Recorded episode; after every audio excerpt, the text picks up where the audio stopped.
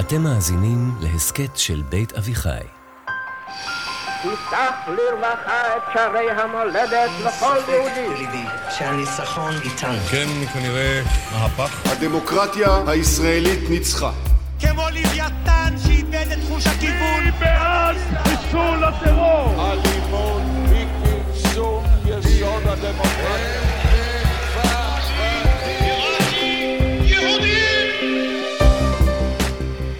שלום לכם, אני אפרת שפירא רוזנברג ואתן מאזינות ומאזינים לפרק נוסף של מפלגת המחשבות, בו דוקטור מיכה גודמן חושף בפנינו את הרעיונות הגדולים שמאחורי הפוליטיקה הישראלית. בשני הפרקים הקודמים צללנו לעומקה של האידיאולוגיה החרדית, ושמענו שבעיקר על שלושה דברים החברה החרדית עומדת, על הסתגרות, על צייתנות ועל לימוד תורה.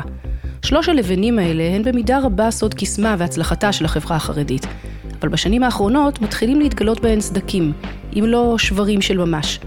ומה שמחולל חלק גדול מהשבר, יושב אצל הרבה חרדים ממש בתוך הכיס. הפרק היום במפלגת המחשבות, האידיאולוגיה החרדית, המשבר. שלום מיכה. שלום אפרת.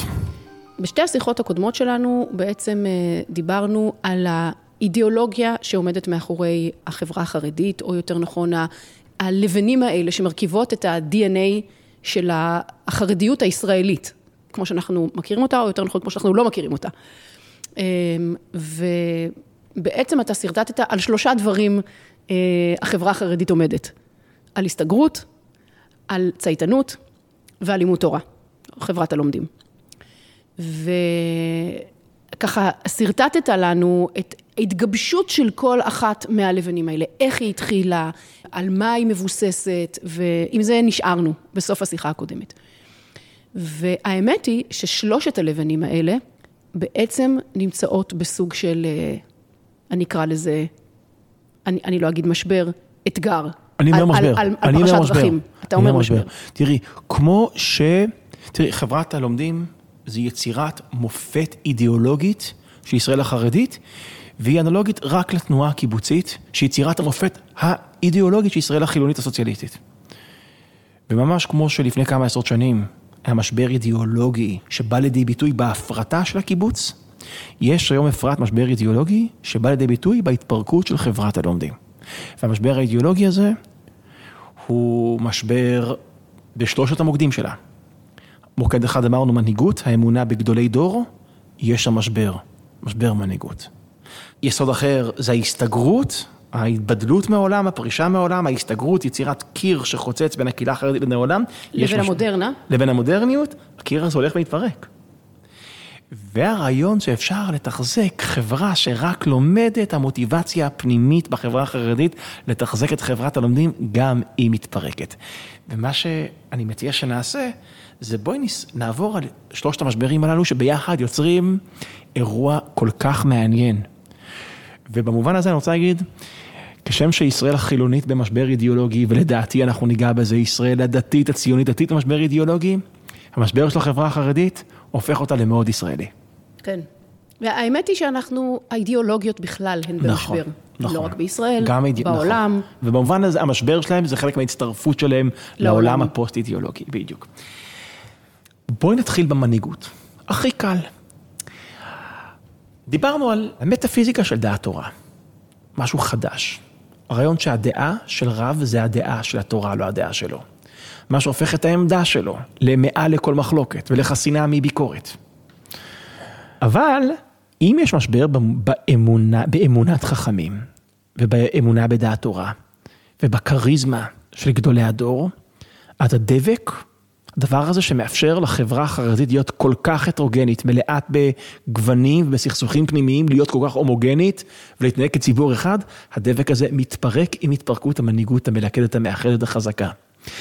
עכשיו תראי, כמה זה מדהים שהיה להם גדולי דור, שחברה כל כך מגוונת, מלאת מריבות, הסכימו שיש מישהו אחד שהוא דעת תורה. כך היה עם הרב שך, כך היה עם הרב אליושיב, עם הרב אלישיב. זאת אומרת, בני בראון כתב משהו מעניין, מה שמפתיע זה לא שהמודל הזה מתפרק, מה שמפתיע זה שהוא החזיק מעמד שהוא החזיק מעמד. ואפשר לומר שאם חברה כל כך הטרוגנית, כולם ביחד מצביעים על מישהו ואומרים שהוא גדול הדור, אולי זה סימן לכך שהוא גדול הדור. לגמרי. או לפחות זו הטענה החרדית הבסיסית, זאת אומרת, סימן היכר לכך שמישהו הוא גדול הדור. אין זה... מערערים על הכתר. נכון. זה שלא מערערים עליו. זאת אומרת, הנה עכשיו, הנה, הנה הסיפור. סימן היכר לדעת תורה זה קונסנזוס, כאילו כולם מרגישים שיש בו משהו מיוחד. עכשיו הנה אנחנו נמצאים בבעיה הבאה, אפרת. אגב, הם גם אף פעם לא קראו לעצמם גדולי הדור. זאת אומרת... מצביעים עליהם. כן, זה מצביעים לא, עליהם. זה לא הם טענו, הם לא אמרו, נכון, זה קצת מצביעים כמו עליהם. הרבי מלובביץ' שלא אמר אף פעם שהוא המשיח. נכון. אבל הוא לא התנגד כש, כשאמרו שהוא כן. נכון, מצביעים עליהם והם לוקחים על עצמם את התפקיד הזה בהכנעה, ביראה, אבל אף פעם לא בחדווה. עכשיו קרה משהו, אחרי שהרב אלישיב הלך לעולמו, לא החליף אותו אדם, החליף אותו שני אנשים. שני אנשים טענו שהם גדולי הדור. או טענו עליהם, את צודקת, שהם גדולי הדור. אחד זה הרב שטיינמן, והשני זה הרב אוירבך. שטיינמן בבני ברק, אוירבך בירושלים, מאחורי, לא ניכנס כאן לסוציולוגיה, אני גם לא מספיק מבין אותה, אבל אני מבין מספיק אפשר להגיד דבר אחד, לכל אחד מהם היה עיתון משלו, הפלס מול יתד נאמן, וכל עיתון ניסה לקדם את המועמד שלהם, להיות גדול הדור. עכשיו תחשבי על הפרדוקס הבא. אם סימן היכר לכך שמישהו גדול הדור זה שיש מאחוריו קונסנזוס, ברגע שיש מחלוקת סביב השאלה למי יש קונסנזוס, סביב מי יש קונסנזוס, כן? כנראה שאין קונסנזוס. ותראי, ומאז הרב שטיינמן הפסיק ללכת, והחליפו אותו שתי אנשים, הרב גרשון אדלשטיין והרב קנייבסקי, ויש ביניהם מחלוקות, אגב, סביב הקורונה התגלו ביניהם מחלוקות. ובקיצור, וכשהם ילכו לעולמם, יחליפו אותם עוד חמישה אנשים. ויחליפו- אגב, כשאומרים עליהם עד 120 זה לא מופרך. נכון, הם חיים הרבה זמן. הם באמת מגיעים לגילאים. מאוד מאוד מופלגים. כשהרב עובדיה הלך, החליפו אותו, אני חושב, חמישה אנשים, שההפרטה של דעת תורה, שפירושה סוף דעת תורה, סוף עידן גדולי הדור, אם אין מנהיגות לציבור, לא כל כך ברור שזה נשאר ציבור. תראה, יש פה שאלה, למה בעצם זה קרה? זאת אומרת, למה גדול דור אחד לא מחליף גדול דור שבא לפניו? למה כל אחד בעצם, אה, אה, אה, איך קראת לזה? מופרט לשלושה. כן, אז התחושה שלי היא שצריך להבין את זה לא רק בהקשר החרדי, אלא בהקשר העולמי.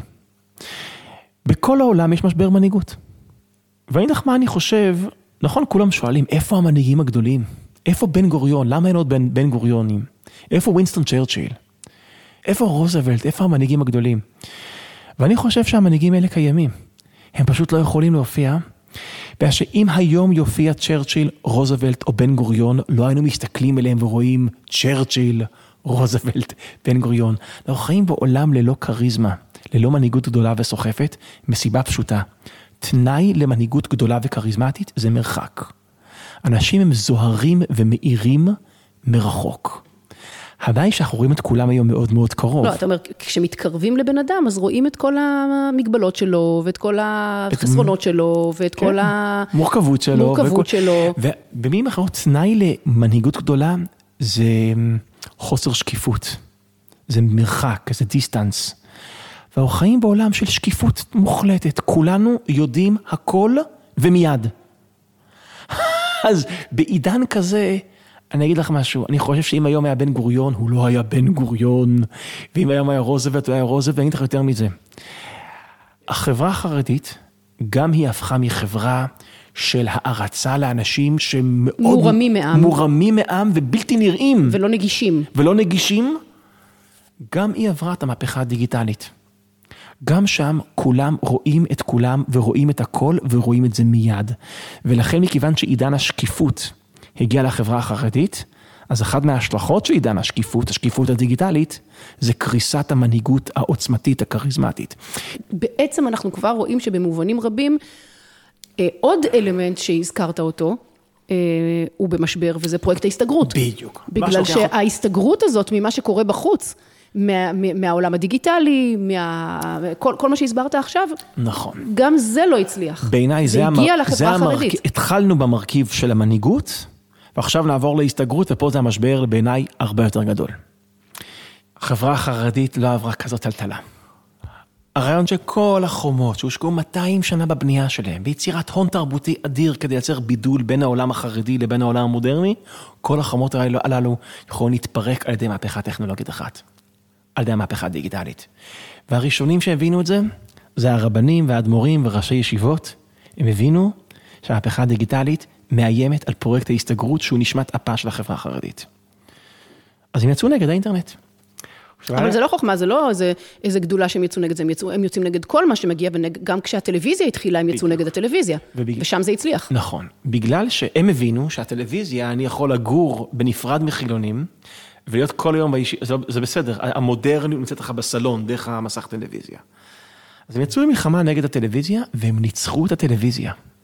הטלוויזיה לא פירקה את חומות ההפרדה שבין החרדים לבין העולם. אז חשבו, ניצחנו את הטלוויזיה, נצליח גם את האינטרנט. עכשיו, כמו שאת יודעת אפרת, אני חושב שיש הרבה, הרבה עניין להתמודד ב- ב- ב- עם האינטרנט. כן. ושזה, ושזה מגרש משחקים אחר לגמרי מכל מה שהיה קודם. אי אפשר להשוות את, נכון. את האינטרנט לכלום. ועם כל העוצמה של הרבנים וכל ההון התרבותי שהושקע שם, המהפכה הדיגיטלית היא יותר חזקה מההון התרבותי החרדי ומהכריזמה הרבנית שלהם.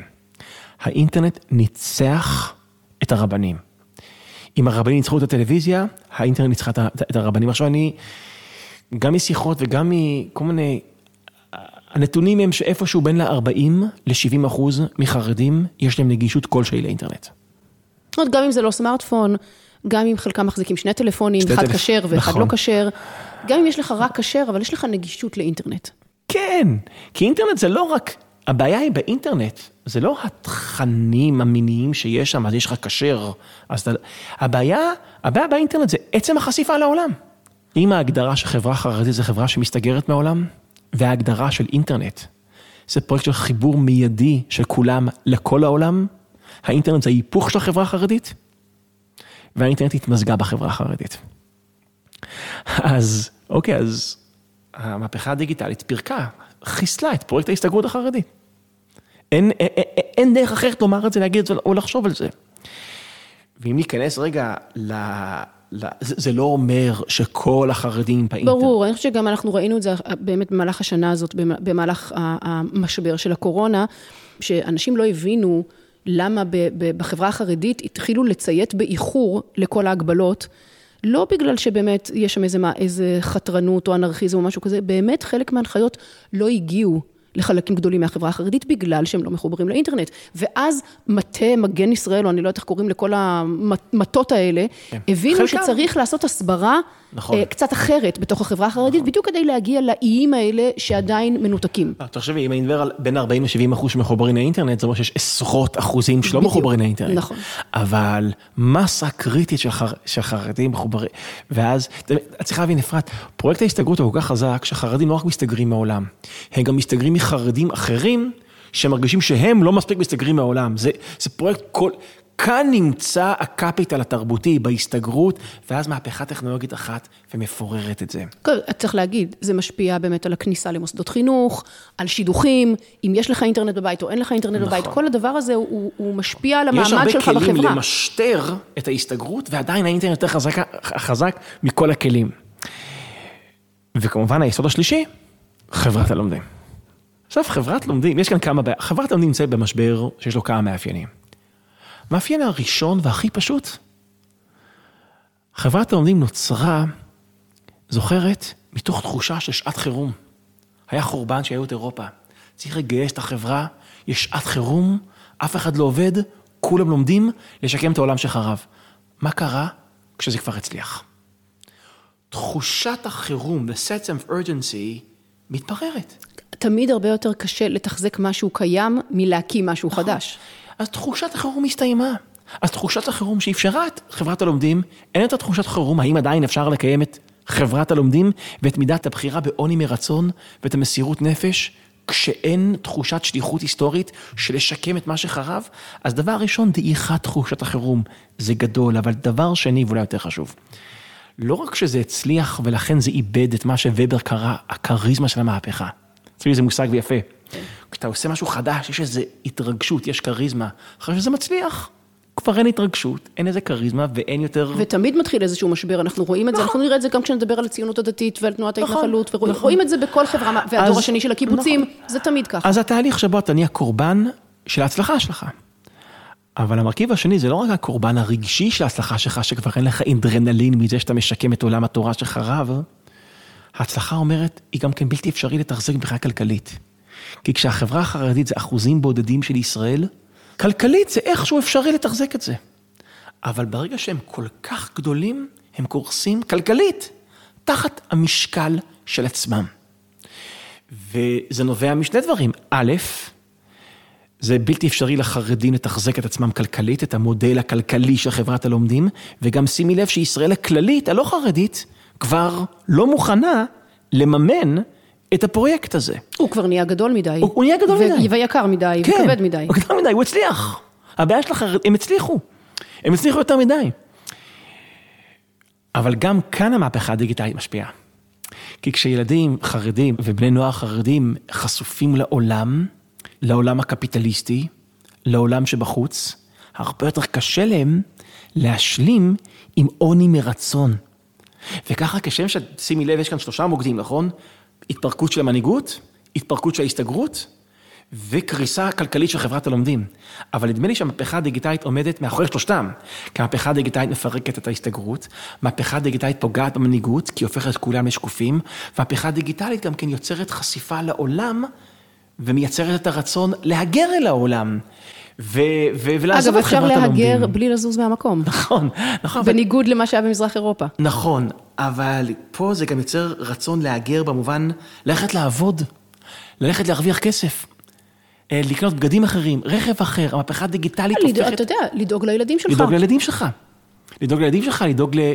אמ, שהם יוכלו להסתדר, שהם יוכלו נכון. להשתלב בחברה, שהם יוכלו לרכוש השכלה. ועכשיו, מה קורה, שימי לב, אם החברה החרדית הייתה מבוקססת על צייתנות לגדול הדור, הסתגרות מהעולם, אליטיזם אינטלקטואלי, חברת לומדים, ופתאום אין צייתנות לגדול הדור, כי כבר לא ברור מי הם גדולי הדור, יש תהליך של הפרטה של, של, של דעת תורה. אי אפשר להסתגר מהעולם בעולם שבו העולם נמצא בתוך הבית שלי ובתוך המכשיר ש, שבכיס שלי. והמודל האליטיסטי המדהים של קהילת הלומדים מתפורר מבחינה כלכלית, זה אומר חברה חרדית במשבר מדהים. כשחברה במשבר היא צריכה להשתנות. בשביל שינוי צריך מנהיגות, ודווקא עכשיו אין לה מנהיגות. זה משבר כמו שצריך, זה משבר ברמה. נופ, לא נופל מעומק המשבר של הציונות החילונית הסוציאליסטית עם קריסת הסוציאליזם והוואקום הרוחני, הרעיוני שנוצר שם, לא נופל מבעיות שיש בציונות הדתית. את יודעת מה לדעתי החברה החרדית נמצאת במשבר הכי גדול שלה. מה ששולח אותנו לאחד הפרדוקסים הכי יפים בחברה החרדית, החברה היום בישראל שעוברת את השינויים הכי גדולים, זה ישראל החרדית. החברה שיש לה אידיאולוגיה נגד שינויים, היא החברה שעוברת את השינויים הכי מעניינים. והכי הכי מהירים, גדולים. והכי כן, דרמטיים. והכי דרמטיים. והדבר הזה הוא באמת, אה, לי לפחות, גורם לראות את התמונה מתוך הרבה יותר אמפתיה, ומתוך הרבה יותר הבנה, ומתוך הרבה יותר אה, הבנה שזה פרויקט משותף שלנו כחברה, אה, לדאוג למה יקרה כאן, לכל החלקים שבה. תראה, החברה החרדית, היום אני חושב, לנוכח המשבר הגדול הזה, אנחנו צריכים לחשוב עליה אחרת. כאילו, אנחנו רגילים לחשוב על החברה החרדית בצדק, לחלק אותה לספרדים, ליטאים וחסידים, נכון? ואני חושב שצריך להמשיך לעשות את זה, כי זו התודעה העצמית שלהם. אבל נדמה לי שבעומק החברה החרדית יש חלוקה חדשה. בין חרדים שעוברים מודרניזציה, לבין החרדים שעוד יותר מורדים ומסתגרים מהמודרניות. עכשיו, הפיצול החדש הזה, תחשבי הביטוי חרדי מודרני. כן, זה אוק... עכשיו, אחרי ששמעתי אותך, בשתי השיחות הקודמות, אני מבינה עד כמה הביטוי הזה הוא אוקסימורון, אה, שאי אפשר, אה, אפשר להוציא אותו מהפה. נכון. להיות חרדי זה אדם שהודף את המודרניות. אז אני חרדי מודרני. אני הודף מודרניות? מודרני. כן, כן. זה אוקיי, אז מה שיפה, שהחיים יותר חזקים מרעיונות. אינטלקטואלית המושגים האלה לא מתחברים, אבל בפועל הם עובדים. אני ואת מכירים הרבה חרדים כאלה, שהם חרדים מודרניים. ועכשיו, זאת אומרת שהחרדים יותר שמרנים, מי הכי מפחיד אותם היום? אלה. ישראל החילונית, המתירנית, הליברלית, החרדים המודרניים. ודרך אגב, יש כאן משהו, ש... מה שמייצר, הפיצול הזה בחברה החרדית, בין מה שאוהבים לכנות החרדי הישן והחרדי המודרני, וזה לא בין החסידים המתנגדים, זה בתוך המתנגדים. זה בתוך החסידות, זה בתוך העולם הספרדי. זה קורה, זה, זה, זה אולי בתוך, בתוך חצרות ממש. ואז כמובן הריאקציה הקשה לחרדיות המודרנית. וכאן אפרת הטעות האופטית שהרבה ישראלים נופלים בו. נכון, בשנים האחרונות יש כל מיני הפגנות בירושלים, הפלג הירושלמי, וההפגנות האלה זה נראה לפעמים שהן מחמירות והן קיצוניות, ואנשים לא מבינים, אנשים חושבים שזאת מחאה כנגד ישראל וכנגד המודרניות. לא, זה מחאה כנגד חלקים אחרים בחברה החרדית שהולכים ונהיים מודרניים. אבל יש כאן אשליה אופטית והיא נכונה לגבי הרבה תופעות בעולם. המחאה הזאת היא הרבה יותר קולנית מאשר החרדים השקטים שמנסים ללכת לעבוד ולחיות חיים מודרניים להישאר חרדים. זה תמיד ככה. תמיד ככה, נכון. אז אנחנו, בגלל שהמחאה היא קולנית, והתופעה של המודרניזציה היא שקטה, היא איטית, היא בלי דגלים, בלי הצהרות ובלי אידיאולוגיה, את התופעה של המודרניזציה של החברה החרדית אנחנו לא רואים. את המחאה כנגד המודרניזציה אנחנו רואים. ושומעים. ושומעים. והאסימטריה הזאת גורמת לנו להרגיש שהחרדים מקצינים. אבל הם לא מקצינים, הם מתפצלים. הדבר האמיתי הוא מתחת לרדאר, הוא לא רדיקלי, הוא לא קולני, ואולי התופעה השקטה הזאת, אלו החדשות האמיתיות, אולי, ואני לא יודע מה העתיד. החדשות שאנחנו לא שומעים ולא רואים. שאנחנו לא שומעים ולא רואים, אבל אלו ההשלכות שקשה לחזות לאן הם ייקחו אותנו, של המשבר האידיאולוגי הגדול שמתרחש בקרב ישראל החרדית, בתוך ישראל החרדית. עכשיו, אם אנחנו התכנסנו ב- לשיחות האלה כדי לדבר על הרעיונות הגדולים שמאחורי הפוליטיקה הישראלית, איפה כל התהליכים האלה שדיברנו עליהם בשלושת השיחות האלה פוגשים את הפוליטיקה החרדית? הפוליטיקה היא, היא לפעמים חלון טוב, שמסתכלים דרכו ורואים את החברה הישראלית, ולפעמים הוא לא חלון, לפעמים הוא מסתיר לנו את התהליכים העמוקים יותר שקורה בחברה הישראלית. והתהליך שתיארנו כאן, המשבר האידיאולוגי, הפיצול הפנימי בחברה החרדית, כל זה אנחנו לא רואים את אותותיו בפוליטיקה החרדית, נכון? נכון. אנחנו לא רואים את זה. אין שם שום משבר. אין שם שום משבר. להפך, הם אולי חזקים מתמיד. כשאת מסתכלת על הפוליטיקה החרדית, מרגישה, וואו, זאת חברה הומוגנית, עם משנה סדורה ובהירה, הפוליטיקאים שלה יודעים בדיוק מה הם רוצים, ומה שהם רוצים זה לשמר את הסדר הקיים. נכון, ובמידה רבה הפוליטיקאים החרדים כבר הרבה מאוד שנים, במיד... סליחה, אני מקווה שהמאזינים והמאזינות לא חושבים שאני אומרת את זה בציניות, כי אני מתכוונת לזה ברצינות, מקריבים את עצמם בשביל הציבור ששלח אותם. זאת אומרת, הם מתחברים לפוליטיקה ולכל הדבר הזה, בשביל לאפשר לאחרים לשבת ולהמשיך לתחזק את, את, נכון. את, את חברת הלומדים הזאת, שתהיה מנותקת מהפוליטיקה הישראלית נכון. ומישראל בכלל. נכון. אבל כל התהליכים האלה שהתרחשו ומתרחשים בתוך החברה, כשאנחנו מסתכלים על הפוליטיקאים החרדים, שום דבר שם נראה שלא השתנה. נכון. הכל עובד נכון. אותו דבר. ולכן אם אנחנו רוצים, לכן במובן הזה כאן יש ניגוד, יש קונטרסט בין הפוליטיקה החרדית לבין ההתרחשות האידיאולוגית שקורית בתוך החברה החרדית. מבחינה אידיאולוגית הם במשבר, מבחינה פוליטית הכל ברור, יש מלא ודאות, אין שום משבר, הם יודעים את תכליתם, את מטרתם, ובמובן הזה, כשאנחנו רוצים להציץ אל מאחורי הקלעים... צריך לא של לתת לפוליטיקה להסתיר לנו. בדיוק. לא לתת לפוליטיקה להסתיר לנו. החברה החרדית היא הרבה יותר מעניינת מהפוליטיקה שלה, היא הרבה יותר מגוונת מהפוליטיקה שלה, והיא עוברת שינויים דרמטיים שהפוליטיקה שלה מסווה ומסתירה. ובמובן הזה אני אגיד, הם פוליטיקאים נורא טובים. כי הם מצליחים להסתיר כן. מאיתנו ומהמערכת הפוליטית את זה שמי ששולח אותם נמצא במשבר. אז הם פוליטיקאים מאוד מאוד טובים נכון, במובן הזה. אני לא יודע אם החברה החרדית במשבר, האידיאולוגיה החרדית במשבר. האידיאולוגיה החרדית במשבר והפוליטיקה החרדית לא משקפת את המשבר. עכשיו, שאלה של תחזיות, האם יום אחד הפיצול הפנימי בחברה החרדית יהיה לה ביטוי פוליטי? האם יום אחד המשבר האידיאולוגי ישתקף בדרמה פוליטית בעולם החרדי? אין לנו מושג מה טובה. התשובה לשאלה הזאת, אבל כן, אם אנחנו נותנים לפוליטיקה של החברה הזאת, לא להסתיר לנו את החברה הזאת, ומסתכלים מאחורי הקלעים האידיאולוגיים שלה, רואים שם עולם ומלואו, עולם מאוד מעניין.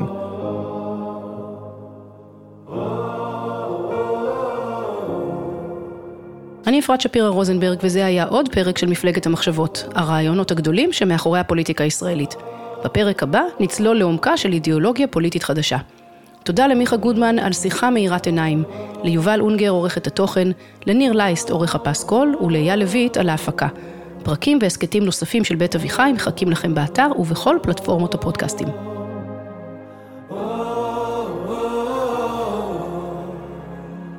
בין קודש לחול אני חי, בין האמת שמשתוללת בי עם אלף הרגלים, עם כל הפחד שעל כתפיי. אני יוצא שוב לפזר את המילים. בין המציאות לשיגעון הכל חוזר אליי. שם במקום ממנו באתי אין שלום. והמסע הזה כבד וקצת גדול עליי. אני צריך לגדול מזה ודי לגדול מזה ודי